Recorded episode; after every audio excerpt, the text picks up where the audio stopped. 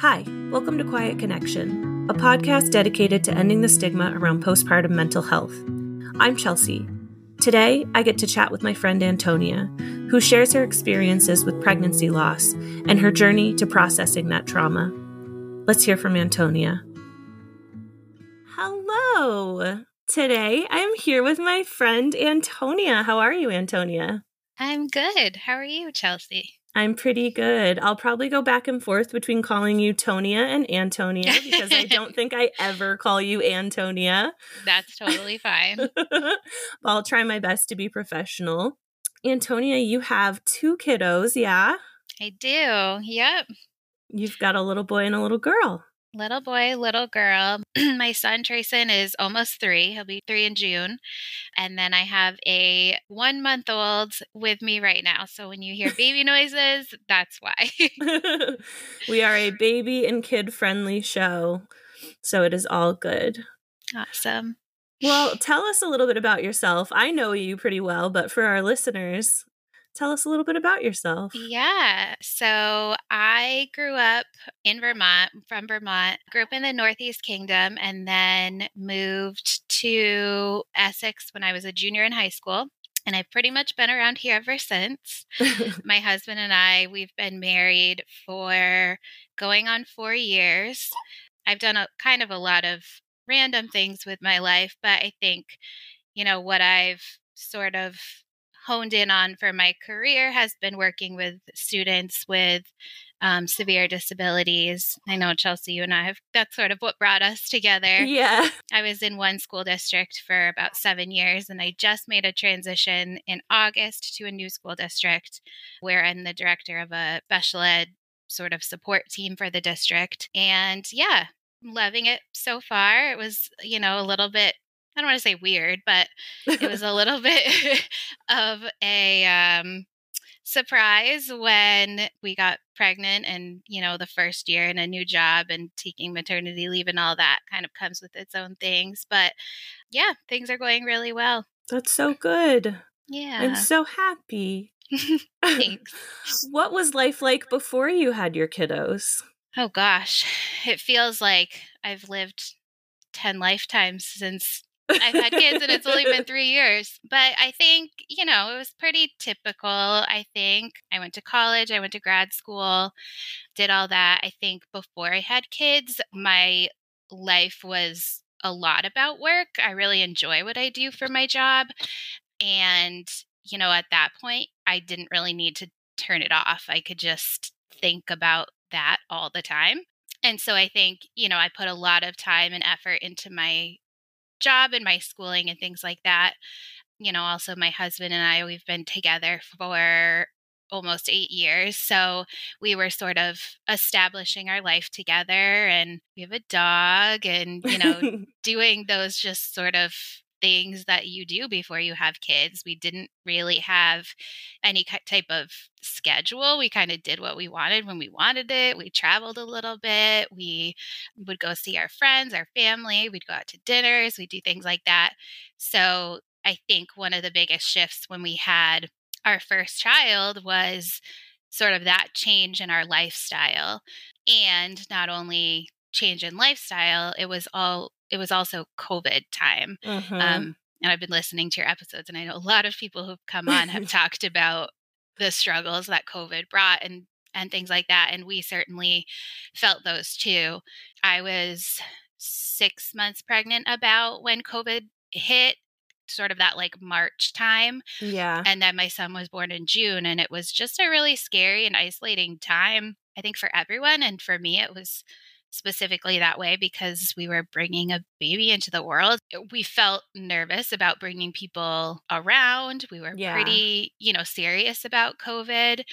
So we didn't really have the typical help that you might have when you're bringing a, a baby home. Yeah, it was just kind of a hard time. So I remember, yeah. I remember us all when we even heard like the first little inklings of COVID, like it, it hadn't come to our area yet, but all of us in the office being like, nobody go near Antonia, like nobody even breathe near her, like go home, Antonia. we yeah, did not want you to get sick. It was so scary. Like, you want to do your job and you want to not have it really impact your life that much, but also there were so many unknowns. Yeah. And I think that was, that was one of the hard things. I remember in that, during that time, just like waiting for good news. Yeah. You know, like every day on the news, like waiting for something positive. And it was really hard every day to hear just so much negative. So yeah, that was a, that was quite the time. Yeah. It was, I, I can't imagine having my first during that. Did you always picture yourself as a mom? I did. Yeah. I wasn't, I guess I wasn't ever someone who thought I would like live to be a mom. One of those yeah. people, you know, who just like, I want to stay home with my kids and I want, you know, my whole life is going to be about my kids. But I did always picture my life with kids. And then I think it was really when I met my husband and I knew, you know, okay, now I can sort of picture our life together. I can picture having kids with this person. And that's sort of when it became for me more, I was more excited about it. I was ready for it. As soon as we got married, I was like, all right, let's go. I'm ready for kids. I think my husband maybe could have waited a little bit longer, but, but yeah, it was, that was an exciting thing for me. I, I feel like in the work that we do, we work with kids a lot. And, and I was just really excited to sort of start that next step with my husband and start our family. And we were, you know, we were lucky. We got pregnant pretty much right off um, with my first. And it was a fairly easy pregnancy. I have type one diabetes, and they have since I was thirteen years old. So I knew going into it that I was already going to be considered someone who has a high-risk pregnancy. Mm-hmm. My diabetes is well controlled, and I think high risk sometimes sounds scary, but like I wasn't really scared. What it meant for me was just having ex- a lot of extra appointments. You got a lot of extra pictures. I did. I got a lot of ultrasounds, which was which was really fun with my first. Um, and yeah, I mean, besides that last COVID time, that was sort of scary. That last three months for me, the first six months were were great. I was, you know, a little bit sick, not too bad. I was kind of loving the pregnancy thing. I just like I liked being pregnant. I was so happy. Pretty much went as expected. I was induced at thirty-eight weeks and our son came, and I always wanted more than one child. Mm-hmm. Uh, it took a little convincing for my husband, but um, once we decided we were going to try again, you know, same thing. We got pregnant right off and and felt really good about it. I think there's, you know, always the nerves about having another child and what does that mean and how are we, how do you make things work with two kids and all of that. But But we were really excited.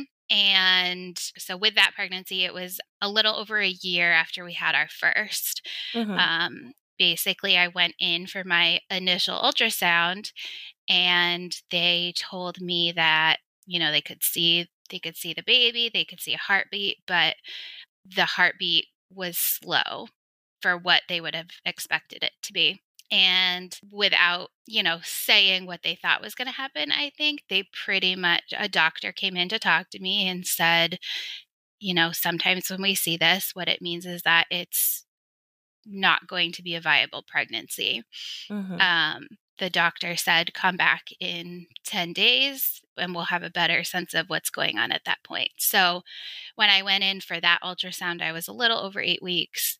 Um, and would be going back a little over ten weeks to, you know, see what was going on. And that was a pretty hard time for my husband and I. And I shared it, you know, with some of my close friends. Like, I know that I told you about it, Chelsea. I told some yeah. people at work, but I was pretty private about it. And it had a, the whole pregnancy sort of had a very different feel than what I felt with my son. I was, you know, very nervous, but I was trying to be positive, hoping that, you know, in ten days we'd go back, we'd get a good ultrasound. It would just kind of be a little blip on the radar. But unfortunately, that's not what happened. And when we did go back for that ultrasound, there was no heartbeat. Mm. So that was incredibly hard at the time. It still is. Yeah. um, My husband was incredibly supportive. My friends were supportive. Our families were very supportive. but it was a really hard thing to go through. And at the time, I felt very isolated because I think I felt like I was the only one that was going through that, even though, you know, at the ultrasound when the doctor came in to talk to me afterwards about what my options were, he said, "I'm not trying to minimize this at all. This is incredibly hard and traumatic what you're going through, but I also want you to know that you're the fourth person I've had to tell today." Oh my gosh. And, you know, at the time, that wasn't something I cared about. It was, no. you know, I was, my brain was elsewhere, but I think looking back on it, it's like so many people go through that. And we always talk about how it's not talked about enough and all of those things, you know? Yeah. And I felt like for a while, I couldn't talk about it. I just like anytime it came up, anytime I thought about it, I was just a wreck. But then once I had sort of come to terms with it, been able to process it a little bit, I was thinking like, who can I even talk to that I know that's gone through this? And I think there were like two people that came to mind, you yeah. know? And so l- thinking back on what that, what the doctor said, like, I know it happens more often than what we think. And people don't always feel, you know, like they want to share their story, or it's, it does feel like something that's kind of private and hard to share. Yeah. And in, in my experience, I couldn't even talk without crying, you know, yeah. for a long yeah. time. And so it's like, it's not like I didn't want to share my story, but I just couldn't. It mm-hmm. wasn't something that I could talk about at the time. So I ended up, you know, reaching out to a couple people that I knew went through it, and they were really wonderful. I wasn't particularly close with either of them, so it, it did feel a little bit weird to just reach awkward. out. Like, yeah, like, yeah. hey, I know because you posted something on social media and we haven't talked in ten years, but like, I know you went through this and I'm going through this and it's just really hard. And the support that I got from both of those people was amazing. And then it kind of opened up other connections. Like as time went on, there mm-hmm. were other supports that sort of came from talking to these two people. So I'm incredibly happy that I did that, even though it felt uncomfortable at the time, because by doing that, I felt like I got more supports, you know, things that I otherwise wouldn't have had. Right. You wouldn't have known about. Right. Yeah. Were there any sort of like support groups or like therapists or like things like that that you utilized during that time? So sort of both of those things. There were support groups like on social media and things like that. I joined, but I wasn't, you know, an active participant really. It was yeah. sort of more just being there. I did, you know, look at a couple on Instagram that I had to just not, I couldn't. Yeah. follow those pages because it was just too much. But I felt really supported by people. And then I felt, you know, it it was nice to be part of those online groups that you could sort of read stories and things like that. But like I said, I wasn't an active participant in those. I did get to a point where I was like, I think that therapy would be really beneficial for me. I had a very hard time finding a therapist. Yeah, that's that's not surprising to hear. Yeah. And I was trying to do it all on my own. I, you know, went through our work program that they had set up and mm-hmm. kind of gave them parameters and what what was going on for me. And when they ran the search for therapists, one therapist came up. Mm. So I moved forward with her and did a few sessions with her. And it's not like I didn't feel like it was helpful, but I just think that the the connection wasn't there for us. Right. And I have a lot of friends who are in therapy and have therapists, and everybody sort of told me like it sometimes takes a couple tries before you find a therapist who you really connect with. So I stopped doing therapy with that person. I went to a regular appointment with my primary care physician, and she could tell I was not doing well and helped me using their social worker through their practice, helped me find another therapist who I've been seeing since then. Things have been, I wouldn't say everything's been really great, but sh- it has been such an amazing support for me. And I feel like one of the biggest reasons why I was able to process everything that happened, kind of understand myself a little bit more, deal with some of the anxieties that came from that, but also anxieties I didn't even really know that I had. Mm. Yeah, I just can't say enough good things about therapy for me. Yeah, so that therapist worked through that loss with me and then was helping me to move forward with considering getting pregnant again. I knew from what doctors had said and what my friends had said that most people, when they experience a pregnancy loss, it's usually just one, and typically they're pregnant with a healthy pregnancy within the next year. Um, so I kind of had that in my head mm-hmm. about like, okay, well, like I've had my one loss, now that's over. And the next time we try, we're gonna, it'll be fine. But unfortunately, it didn't happen that way. And we ended up losing two more pregnancies. Oh my gosh. Pretty quickly. So our first miscarriage happened in November, and then we tried again in January. And so it was sort of the end of January, beginning of February that we had our next loss. And then about two months later, we had our third. And wow. It was incredibly traumatic. Yeah, I cannot imagine. It was really hard. Um, and and I, it's something I wanted so badly. And I think I wasn't willing to stop trying. Mm-hmm. But I also was getting to the point where I just needed a break. And my husband, you know, kind of pushed for that as well. And he's like, I'm not saying we need to be done, but I think we just need to take a break. You know, at that point in my life, everything revolved around it. You know, I just yeah. kept thinking like, oh, if I get pregnant, then everything will be better. And I think, you know, at that time that seemed right to me. And now looking back on it, I think that really taking the break and taking more time in therapy and all of that was really beneficial and needed. Yeah, so, giving yourself that space to process. Yeah, and giving my body time to heal. You know, that's a lot to put your body through. And for us, it was a short period of time. So, yeah.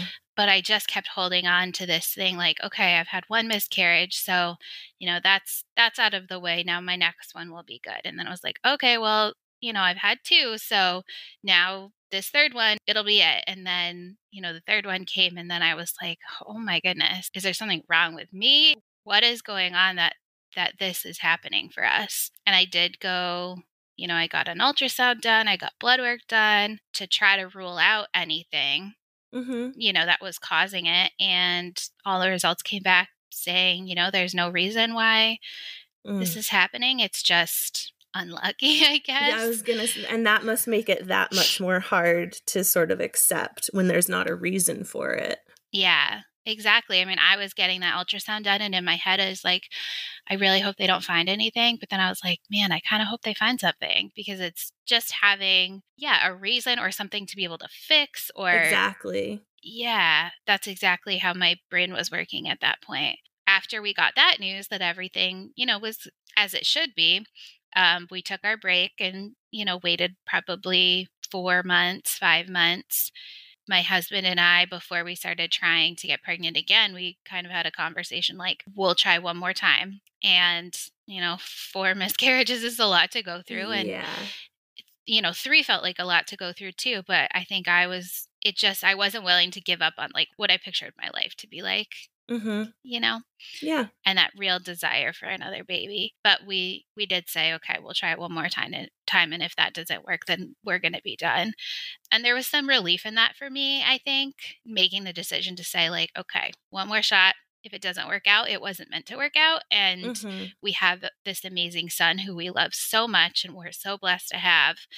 And it, it won't take away, you know, we'll still be sad, but, but it'll be okay. So yeah, we kind of the same thing. We got pregnant again pretty right off, and I was incredibly anxious the entire time. I can only imagine. I continued therapy, and and like I said, I mean, my therapist was just such an amazing support to really help me get through that. Um, as soon as I got pregnant, I connected with my primary care physician who had kind of been recommending some anxiety medication. I did start that once I got pregnant, knowing that it was going to be difficult yeah. to manage. I naively thought if I got to twelve weeks, then I would not have anxiety anymore. I can tell you that's not what happened. And yeah, I mean, even the beginning of that pregnancy was difficult. There was a time when we all thought it was not going to be a viable pregnancy again. Mm. And I was just, I was so sad about it. It was, it felt like a, a repeat of the first miscarriage that we had. And I was, you know, I was really sick with this pregnancy, mm-hmm. like physically sick. And I just remember thinking how unfair it is that I can't even pretend that I'm not pregnant because right. my body right. is pregnant. And at that point didn't know, but I, I felt like I couldn't kind of keep that hope because it was so crushing the first time mm-hmm. that for me, I just, I told my husband, I don't want to talk about it. I don't want to, I am just going to go through my life. And for these next ten days before we go back for our next ultrasound, I am going to try my best to pretend I'm not pregnant. Mm. It was almost like I was like numb. Oh my gosh. To it. Yeah. Like not letting yourself feel it so that you hopefully like weren't as crushed if things didn't go the yeah. way that you hoped. Yeah, exactly. And and I would talk to people who were so well-intentioned, but they would be like, you know, it's it doesn't mean that it's not going to work.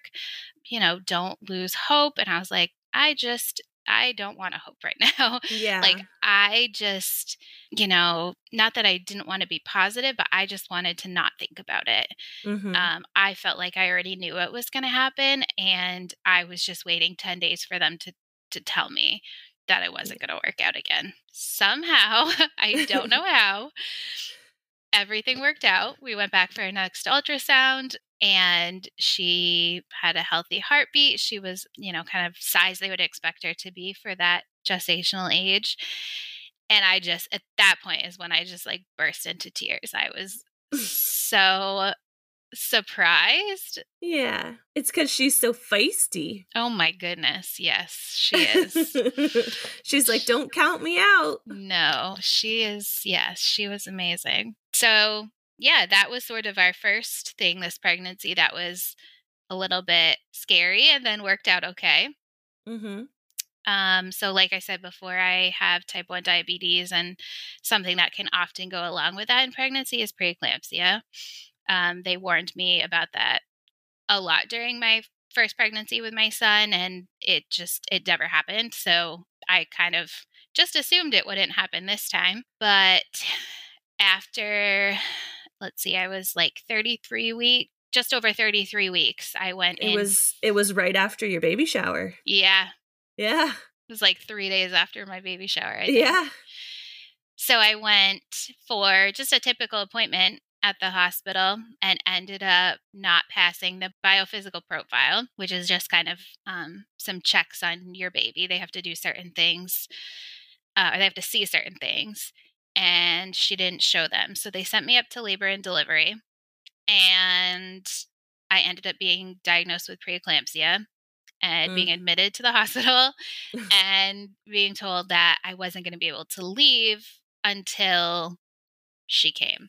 Mm. And Which, did they give you any sort of an idea of when that would be? Not really. I didn't know a lot about preeclampsia. I still mm-hmm. don't feel like I know a lot about preeclampsia. So it's fairly common, mm-hmm.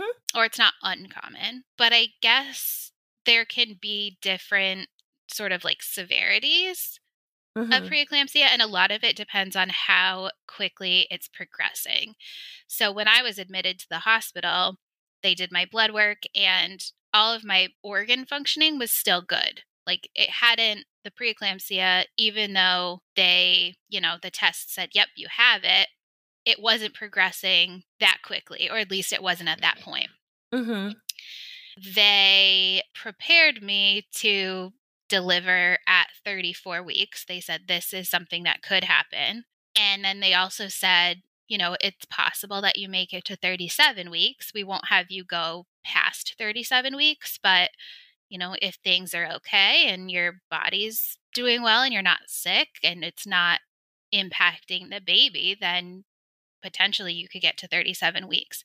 So in my head, I had this, you know, that's a three week range. Yeah. And being told that I wasn't going to be able to leave the hospital until I had her, I had this sort of weird, you know, I don't want to have her too early, but I also, being in the hospital for four weeks does not seem like that much fun either. No. Um, especially with a toddler at home and things like that. So that was, that was a little bit hard, but they weren't really able to tell me what they thought my body was going to do. Mm-hmm. I was pretty confident I was going to make it at least to thirty-five weeks, but um, that didn't happen either. She had other plans. She had other plans. She was ready for the world. So thirty, I made it to thirty-four weeks, and my blood pressures were really high. They got my, and I was on blood pressure medication, but that wasn't really controlling it very well. So between that and then my blood work coming back saying that at that point it was impacting some of my organ functioning, they basically were like, we need to deliver her right now. um, oh my gosh. Yeah, it was wild. And I was pretty nervous and crying. And I had one of the doctors call my husband to be like, we need you to get here in like twenty minutes. We're going to deliver the baby. So yeah, that was another really scary, unexpected time. But yeah, she was delivered at thirty-four weeks and did really well. She spent ten days in the N I C U, but she didn't need any breathing support or respiratory support. And um, yeah, she was just a little fighter the whole way through. And a really, really cute one like that. Yeah. Do you think that, well, this is a big question because that that is a whole lot of trauma to process in kind of a short amount of time. But do you think that the losses that you and your husband experienced, do you think that changed your your relationship dynamic at all? I don't know if it necessarily changed our relationship dynamic, but it did. Well, I guess it did, because I think I wasn't willing to not keep trying. Mm-hmm. But by doing that, I also was sort of knowing that I was going to be having a lot of anxiety mm-hmm. throughout everything until we either had a baby or made the decision that we were all done. So yeah. I have never really been somebody that's been very anxious. I've always sort of been pretty calm. I think I handle things well. I think I can take on a lot of stress and yeah, you can function pretty, pretty well. Yes.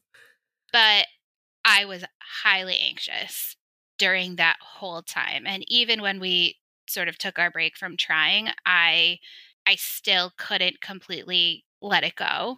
Mm-hmm. It was still something that I thought about so frequently. So I think that while not necessarily like the relationship between me and my husband changed, I think I was suddenly this very anxious person that I hadn't typically been. And I think that for my husband, he was always concerned about me.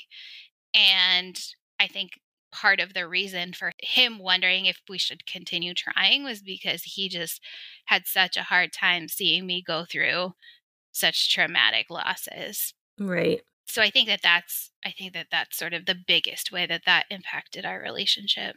When you found out that the pre- this pregnancy was viable and you and you got super overwhelmed, w- was there ever a time throughout the pregnancy that you felt like you could enjoy it, or did you feel nervous the whole time? I think as the pregnancy went on, my anxiety sort of changed, and I do think it sort of lessened as time went on. But like I said earlier, I I was sort of thinking like, okay, well, if I get to twelve weeks and everything's okay, then, you know, maybe I won't be anxious anymore. Maybe I can really enjoy this pregnancy, because one of my goals in it was sort of like, I know this is our last baby. I just want to enjoy it. I just mm-hmm. want to be really present and grateful for every day that I spend pregnant this time.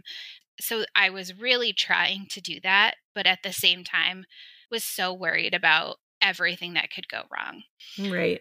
So I get to twelve weeks and I'm still anxious. It's not like there was this magic moment where, you know, I wasn't, but I think as I got closer, you know, to the twenty week mark, and we had our big anatomy scan, and all of that came back, you know, regular and normal.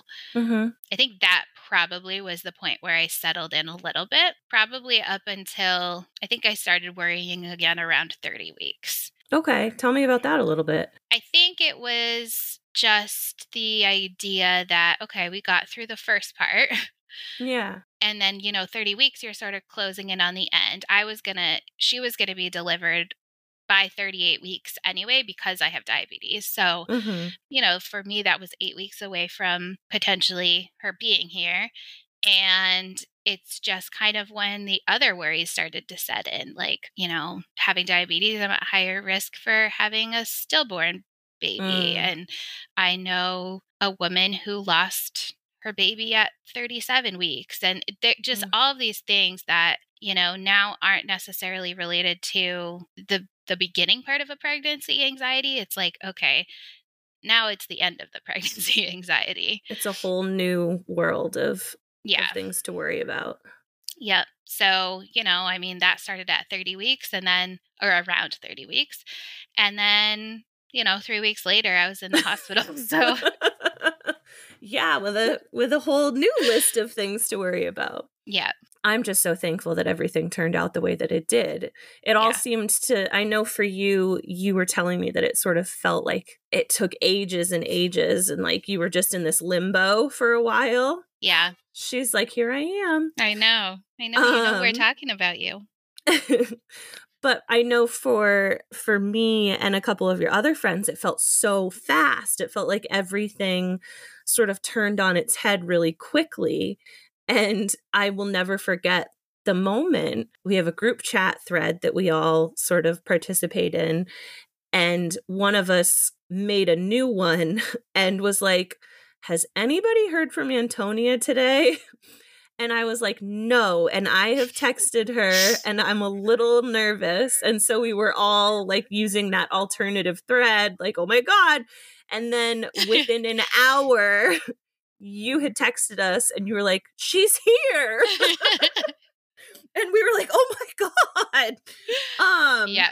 So I cannot imagine what that felt like for you, having to sort of be like, am I going to go home? Am I not going to go home? Am I going to deliver this week? Am I going to make it to thirty-seven weeks?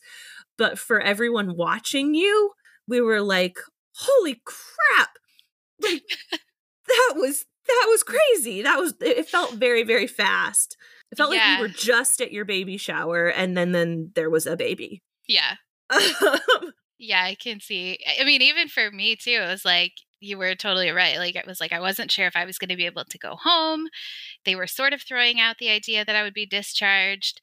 And then, and then it sounded like maybe I wasn't going to be discharged. And then it kind of came up again. And then all of a sudden it was like, all right, now we're going to deliver this baby right now. um, so yeah, it was a little bit like whiplash. Like, I wasn't really sure.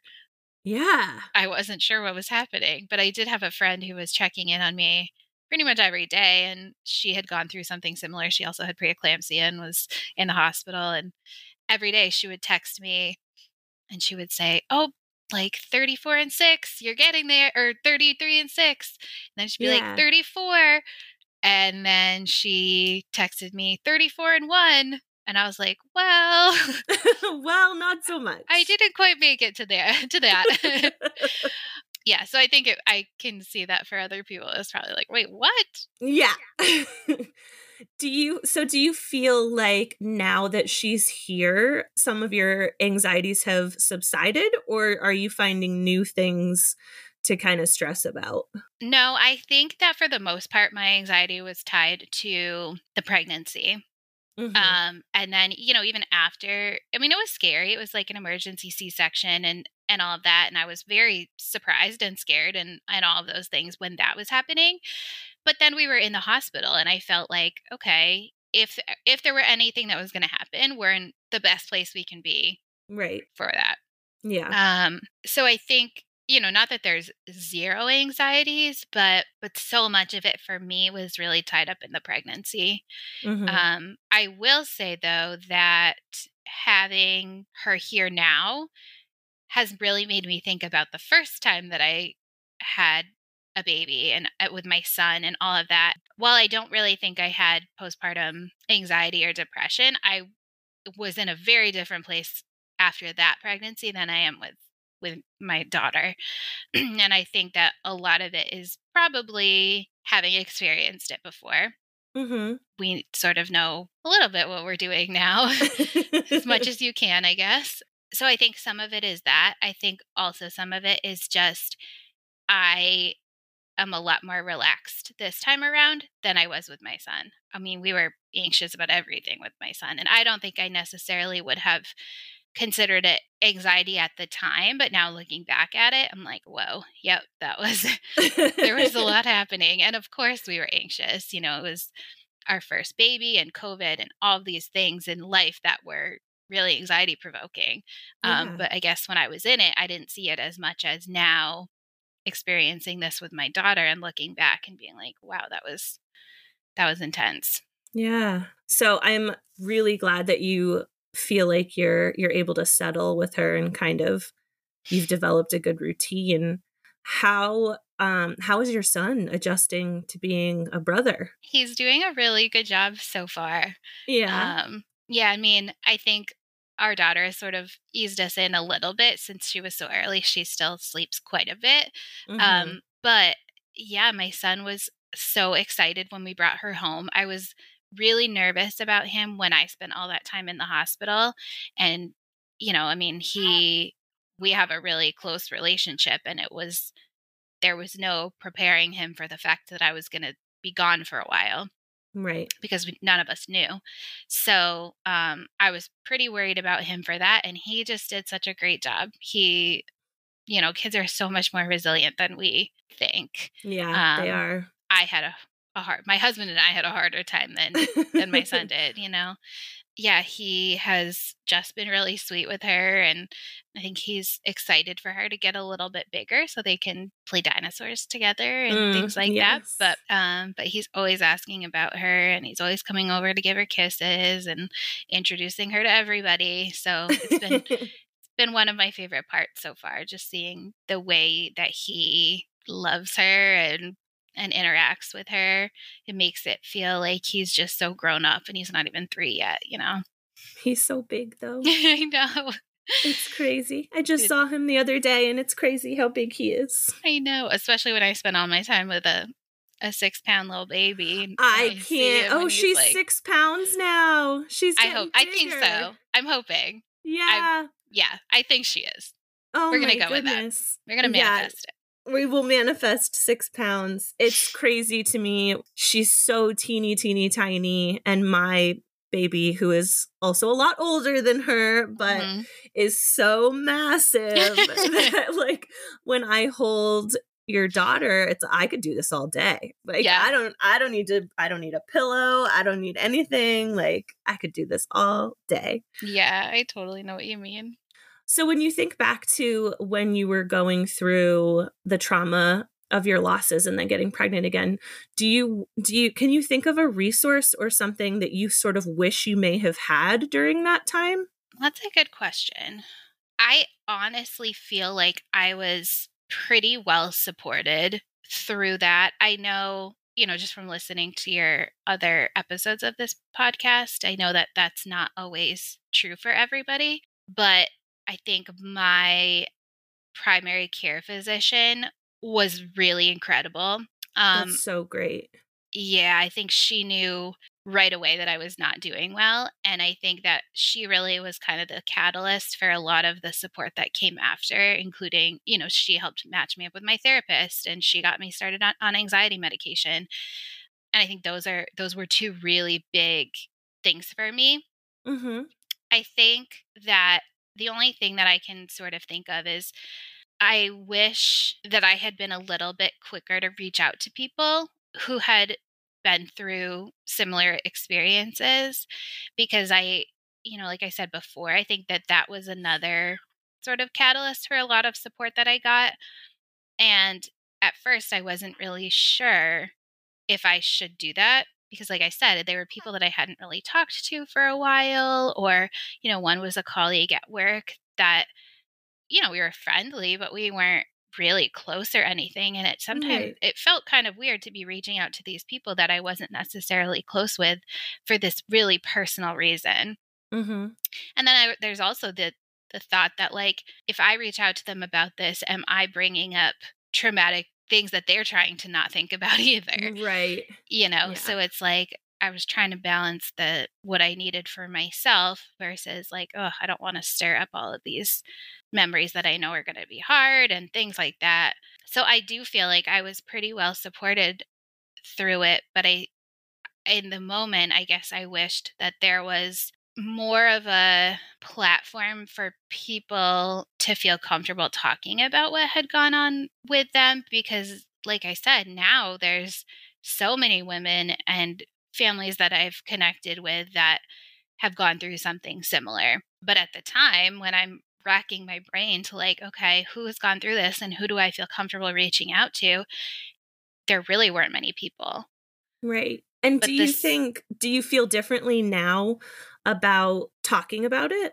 I feel now that I've had more than a year of therapy, like pretty targeted therapy around this, and have been able to process it and and really dig deep about some of the beliefs that I held about myself, I think I'm able to talk about it in a way that I don't think I ever would have been if I hadn't processed it in that way, mm-hmm. um, with a therapist that I feel really connected to and safe with.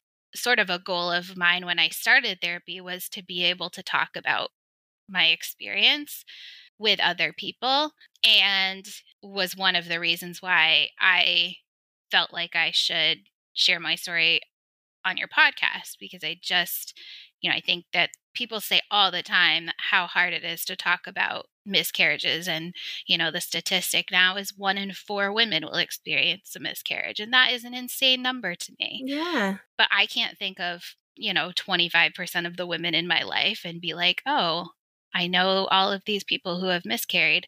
And I know that it's absolutely a personal choice whether or not and how you share your story.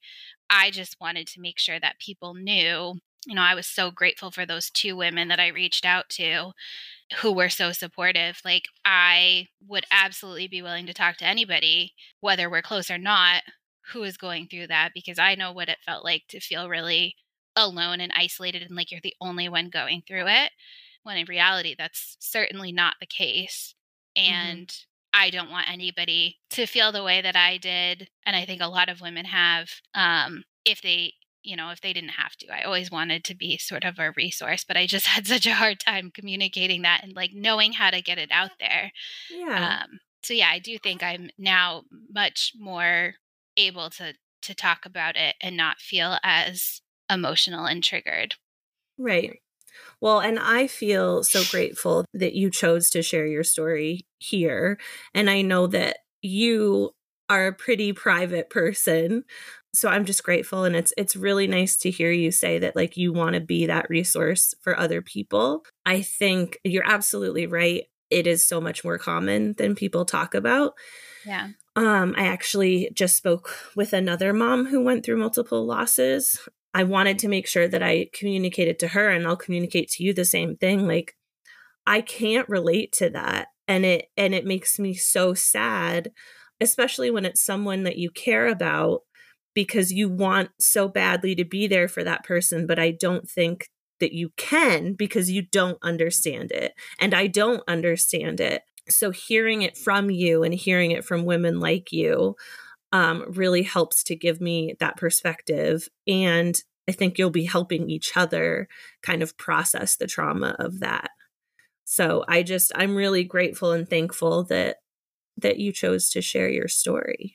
Thank you. Yeah, it feels good to me too. It feels like I've, you know, for the benefit of, of other people who are going through this, you know, certainly that, but also sort of for myself to be like, okay, I'm in a place where I can share it. And that's exciting. Yeah. Um, because there were times I couldn't even think about it or talk about it.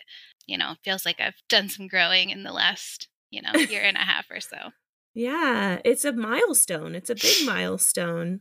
Is there a message or something that, that you heard that helps you get through, or like a mantra or something that you would say to someone in your position to help them through that that traumatic period? Oh, I've thought about that a lot, actually. I think for me, people were so well-intentioned, but because of the space that I was in, I had a really hard time, you know, listening to people say, oh, yeah, I know somebody who's had three losses and now they have another another baby. Or, you know, I know that people really were trying to help. Mm-hmm.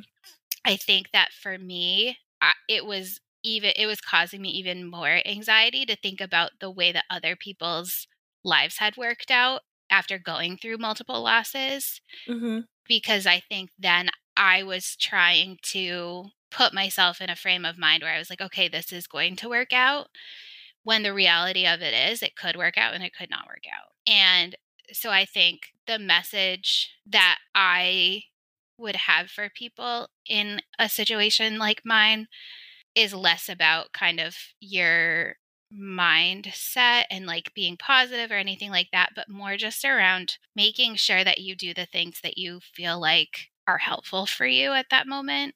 Mm-hmm. If that makes sense. You know, for me, I think therapy was, I keep saying it, but it was just so helpful.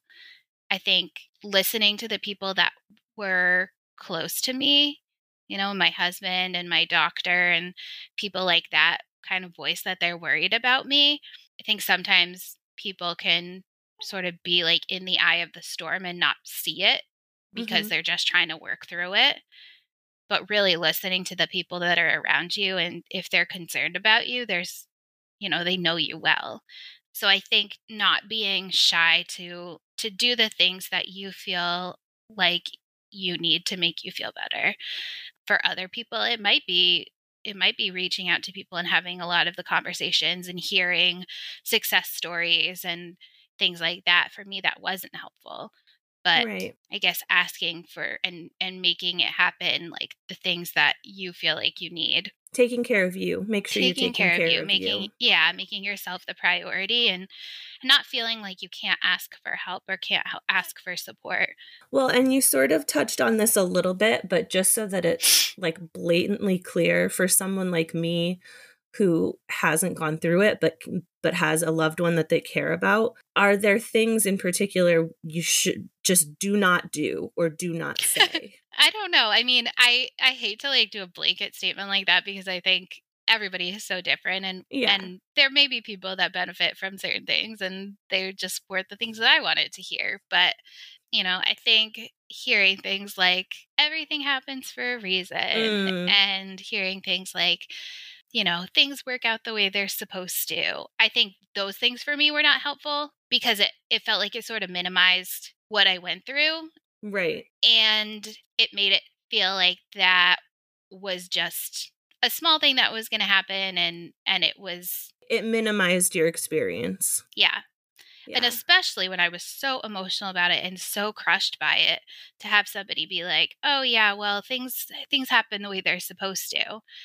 It just didn't feel good to me. But, you know, I do think for people that are trying to be supportive, just being there to listen whenever your friend or loved one is ready to talk about it. I mean, there were times when I just sat with a friend and I just cried and I didn't even talk about it because I couldn't talk about it, yeah. you know, but then just knowing that, that those people were there for me, I think was, even if it was something they hadn't experienced, that was incredibly helpful. That's um, so great. I'm so glad that you had that.